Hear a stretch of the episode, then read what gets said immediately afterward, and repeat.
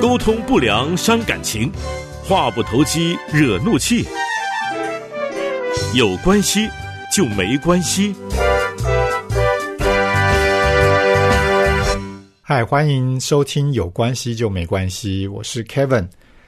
在上一集当中，我们邀请到古强老师来跟我们分享。好，那我们也呃听到他的呃如何从一个企业的主管的角色转换成啊家教的老师，而且是一个会去重视家庭、从家庭出发的一种呃老师的角色哈。那在这一集当中呢，我我就很好奇，也想要多一点去了解，呃，会让他有这样的使命感，会让他会想要去扮演这样一个角色，那个背后到底是什么样的一些原因？那先请古强老师跟大家问候一下。呃，大家好，我是古强老师，很高兴我们上个礼拜在空中这个相遇。今天呢，我们就继续在我们上次没有完成的一个话题，是。呃，上次也提到了你有孩两个孩子嘛，对不对？那也提到你想要利用，就是在中年那一段时间，你开始会去注意到跟你的父母亲、跟你的原生家庭这样的一个互动的时间。所以我不晓得说，原生家庭对对您现在担任这样的一个家教老师有有什么样的影响吗？呃，这个影响其实，在以前我从来没有去想过。但是直到我自己在教学生以后，我才想到说，哇，这个影响是非常的巨大哦。因为呢，在我们过去还有联考的时候，不像现在少子化的时代，那时候你如果想要出人头地，大概念书升学这个是最快速达成的一个方式。所以其实那时候只要你书的念得好，你什么。都有特权，那因此呢，这个我常就想到，我的妈妈是小学的老师哦，我的爸爸又是学校的一个教官啊，从大陆逃难过来，在台湾举目无亲，所以呢，他们认为他们能给小孩子的不是房产地产，而是呢，给你受一个良好的一个教育，让你们可以落地生根。我。到了这个年纪之后，我才能可以想象得到他们的苦心。可是，在当时，我只会觉得，好像只要书念得好，一切都可以很好；不会念书，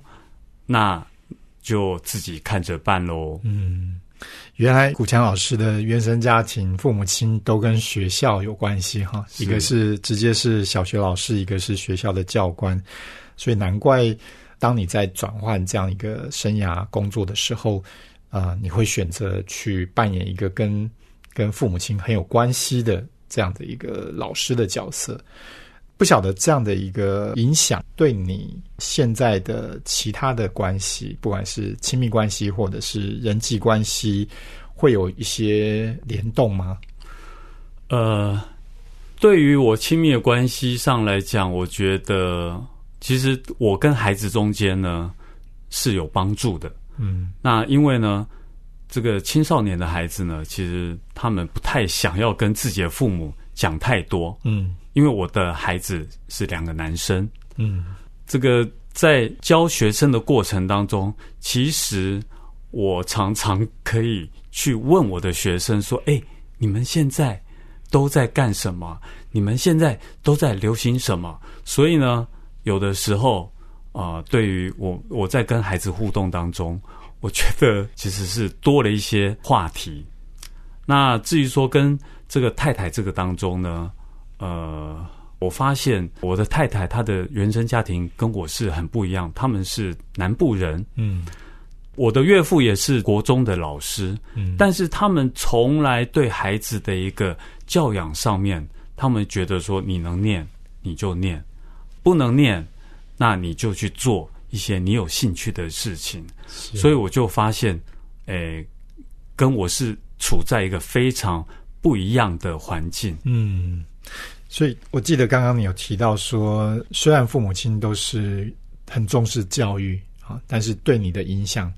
好像让你在当时的时空环境里面，会觉得如果今天念书念得好，哈，算是一个被肯定、被赞赏的；然后如果念书的结果是不好的，那好像就自己就被比下去了，就是一个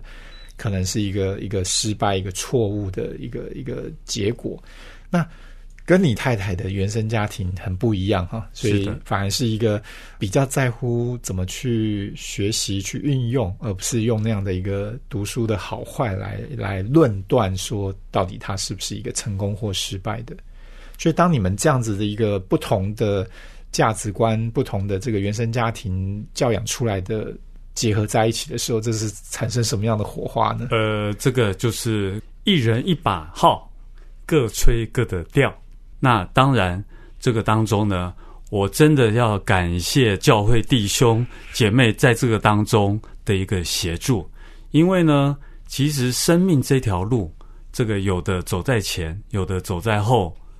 这个我们所会碰到的这些的问题，其实啊，很多人都已经在我们前面走过了，所以在这个当中，他们就会跟我们分享哦，他们曾经怎么样，也是。过来这样的一个阶段，也因此在这个当中，我们就得到了很多的一个帮助。嗯，现在呢，其实我们也在扮演一个角色，就是在帮助走在我们后面的这些做父母的这些家庭。是，因为在你上一集提到说你在四十几岁那时候的那个突如其来的这样的一个一个冲击。我相信，对你在当下你要去扮演好你的呃原本的这个一家之主的角色，应该是一个很不容易的事情哈。那那时候，可能你还要面对跟太太是一个不太一样的价值观，不太一样，在面对很多的事情，对不对？又同时还要去兼顾小孩子，对，你又毅然决然的选择了一个不是这么。可以马上就回到原来的那样的一个收入，那样的一个角色地位的时候，诶，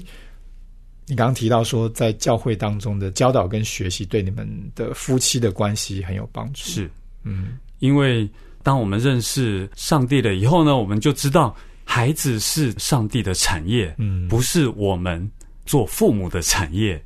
因此，这个做父母的呢，其实是被上帝委托哦，这个要把这个孩子。教养好，在这个当中认识他们生命当中最重要的事情和使命。那我觉得这样子一个想法很重要，但是学校的教育是没有这一个部分的。因此，我常常跟那些在学业成绩表现很好的学生说：“你们现在呢，虽然考试成绩各方面都很好。”其实你们真的要感谢，是因为你们有这个上天所给你们一个好的一个天赋，让你们的专注力、记忆力各方面都很优秀，所以在这个学习的过程当中可以一帆风顺。但是人生当中真正重要的事情，学校所教的啊，完全都不见得能帮得上忙，所以。你们真正如果有机会的话，要在自己的心里面保留一块这个空间，去认识那个看不见的世界。嗯，我就想到刚听那个古强老师你在讲的时候啊，啊，我我我跳出来一个叫做言教，一个叫做身教了。那可能在孩子在学生成长的过程当中，除了去学习学校这些教导的这些知识之外，好像有个东西其实是更重要的，是那这个东西的来源，在过往应该都是来自于家庭嘛，来自于父母亲的教导。可是似乎在现在的学生孩子的成长过程当中，有时候父母亲其实是缺席的，对，所以这时候在这一块的部分，就变成是一个对对这些孩子、对这些学生来讲，他比较。没有被好好的去教导到的这个部分，所以也就以至于你刚刚有提到，就看到很多的孩子，他们就自己成绩的好坏来当做他们的人生的成功跟失败的结果。对对，所以你刚呃，我觉得那个从原生家庭而来的这个影响是一个很重要的，怎么样能够让我们再把这样的一个好的影响可以继续的传递下去。那不好的影响，呃，我我我我觉得你的分享里面让我感觉到说，你并没有继续的用那种你当时你说是那样的一个呃填鸭式的也好，或者是只是用成绩的好坏来论定的这样的一个原生家庭的影响，来继续的对你的孩子、对你的学生，你反而是呃选择了一个不太一样的，想要让他们学到一些更重要的。好，那另外也提提到是来自于信仰。好，你说上帝在看这个孩子的这样的一个角度，对对。OK，好，那你后来在跟你的学生，在跟你的学生的家长，你是如何去建立一个像这样的一个新的信任的关系呢？呃，我觉得他是需要时间的。如果今天家长他跟你的互动的时间累积到一个足够的信任的时候，那这时候我才慢慢可以借由孩子的一个状况，然后来跟家长来讨论这个课业成绩以外的一些话题。但是如果在还不到位的时候，其实我还是会把我的精神还有时间会花在学习课业的基本上面。毕竟我们跟这个学生的互动的时间呢，其实并没有很多，一个礼拜顶多这个两个小时，多的四个小时。那相对于他在学校同才之间，还有他在家庭当中跟父母的一个互动，还有在社会上各种冲刺的的一个呃论点和价值观，其实我能做的是非常的有限，但是呢，我是很珍惜，而且我还蛮期待的。嗯，你能不能跟我们分享一两个很很实际的案例？因为我记得之前有听你提到过，比如说像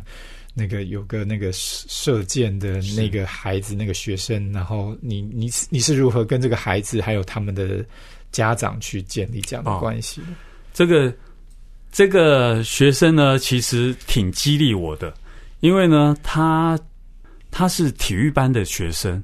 他在国中的阶段呢，其实他对念书这件事情就没有什么太大的一个兴趣，因为他们的家庭环境呢是在这个果菜市场。哦，他们是做批发买卖的，所以呢，父母的工作的时间其实都是在大半夜，所以他们跟孩子其实几乎是一天碰不上一两个小时。嗯。那这个父母呢，因为为了生计在赚钱，所以呢，他们就很希望自己孩子不要再重蹈覆辙，走他们这样一条路。虽然这条路是可以赚到钱的，但他们希望他们的孩子能跳脱出这样子的一个环境，他们能透过教育，然后呢向上提升。但是呢，因为孩子对念书没兴趣，所以呢，他就会想效法自己的父亲，靠体力来赚钱。嗯，那他当时呢，在学校的这个射箭队当中，有碰到一些瓶颈。这个瓶颈呢，就我的一个观察，其实是心理上的问题。那我也很高兴，在这个当中呢，其实我不是在教他这一题要怎么算，这个公式要怎么用，而是呢，常常都会跟他说：你一旦选定要走这条路，你就不要放弃，因为呢，所有的成就都是要靠不断的坚持还有练习，才能会有一定的结果。那后来呢，他这个在射箭的一个表现上，在全国的这个排名上有一个好的成绩，嗯就顺势可以保送到比较好的高中，然后呢，进而在这个高中当中，他也代表国家啊、有机会去出国参加一个比赛。那这一路来大概有五年的时间，可是我永远都记得，当时我第一眼看到他的时候，其实他的这个嘴角是非常不甘愿的。嗯因为呢，他根本就不想来上我的课，他是被迫的，嗯他对念书就是没兴趣。是因此刚开始的时候是有点尴尬。那慢慢的，这个就是因为我是以他的反应为主，我不会去强迫他要做一些事情。那我也因为配合他的一个状况，所以他的上课时间每次只有一个小时。因为呢，只要超过十分钟，我就发现他想睡觉了。嗯，好，所以这件事情就让我知道一件事情，就是我可以做一些补习班老师、学校老师嗯做不到的事情，是就是对这个孩子做克制化的教学。因材施教，对，而且呢，这样的一个这个成果是在五年后才看得到。要坚持五年才看得到，对，当然也要感谢他的父母。愿意支持继续下去。哇，真的是一个好不容易的事情。但是当你坚持下去的时候，那个得到的这样的一个果实，这样的一个成果，我相信，呃，不但是那个孩子他看到他自己的成就跟希望，他的父母亲也看到他的孩子是有多么大的一个可能性。那对于在他的人生当中能够去扮演这样的一个很重要的贵人的角色，我我相信古强老师应该也觉得这就是你当时被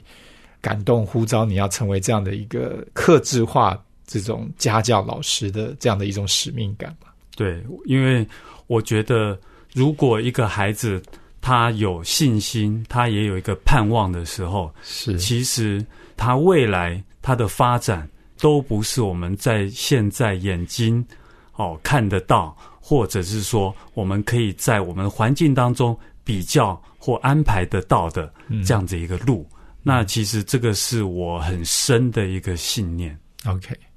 好，我刚刚突然间跳出来一个角色，我还是想问你一下，你跟太太那么的不一样，哈，那在经历了这个你的这一段过程里面，他是怎么去看你在做的这件事情？他不会去反对，不会去拦阻你，跟你不不同的一些意见跟看法吗？呃，基本上我做的事情呢，他是不会反对或拦阻，但是呢，呃，因为我晚上常常都不在家，所以呢，教养孩子的你都去管别人的小孩，不不管我们自己的小对孩，常常我就会觉得啊，别人的孩子好幸福哦，还有人可以这样子的教。结果我回家的时候呢，常常就看到自己的孩子在划手机，然后又十点半了，还没有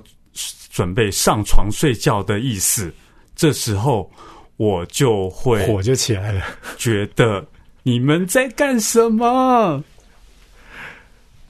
对，因此呢，其实这当中，我觉得啊、呃有一个比较这个危机的，就是我跟太太在这个当中，因为这个角色扮演不同，所以呢，其实是要彼此的去磨合，嗯，去了解，去这个适应对方的这样一个不同形态。嗯也就是因为这样子，所以我更可以明白为什么现在工商业的社会发展到一个阶段之后，夫妻的关系其实是很脆弱的，嗯因为在这个当中。真的是不知道对方到底在干什么，而且也讲不太上什么话。嗯。那最后有没有什么话想跟听众朋友说的？呃，我觉得这个教育这件事情呢，真的是要因人而异。不同的孩子有不同的教法，真的很难有一个通则。可是呢，我觉得唯一不变的就是陪伴和倾听。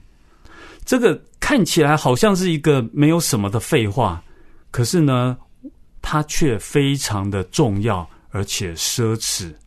为什么我会觉得它很重要，而且奢侈呢？事实上，你只要想，假若今天呢，一个家庭的父母，他为了三餐的生活开销，每天就被追着跑，下班还要再兼第二个工作，那孩子怎么可能会有什么机会被陪伴和倾听？这个是很难的一件事情。或者是说，如果父母亲的收入是非常高的，那可能他们在工作上，他们就花了很多的时间要去处理，那么他们也不太可能会有太多的时间来陪伴与倾听。所以呢，我觉得这个当中，啊，时间就是一个很重要的部分，因为时间过了就没有了。那我鼓励准备要生养孩子的父母呢，常常你们可以来讨论这样子一个想法，就是我们要怎么样来教育我们的下一代。在这个当中，我觉得这个答案其实是因人而异的。但是呢，我会鼓励大家在这个当中，透过观察、透过了解、透过讨论、透过别人的分享。然后有更多的一个认识。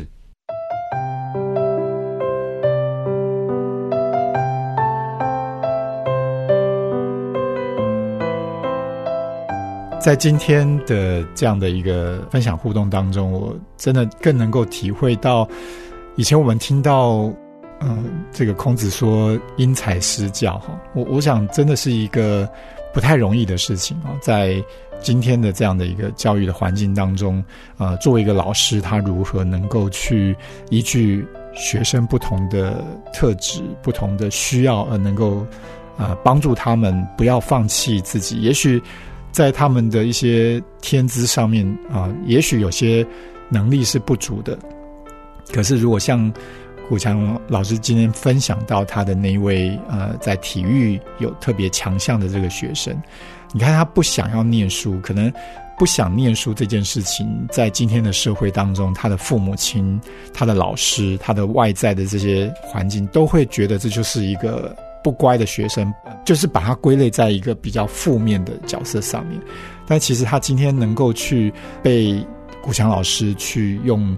适合他的方式去去教导他，去对待他，然后去调整一个让他能够接受怎么样去看到自己的优势，然后能够增加自己的自信，然后能够做出他能够做出的一个很好的成果，然后也让他的父母亲以他为傲。你看，他改变了一个孩子的可能的未来，也改变了这样的一个家庭啊！这就是一个老师他在他的角色上所做的一个最佳的扮演。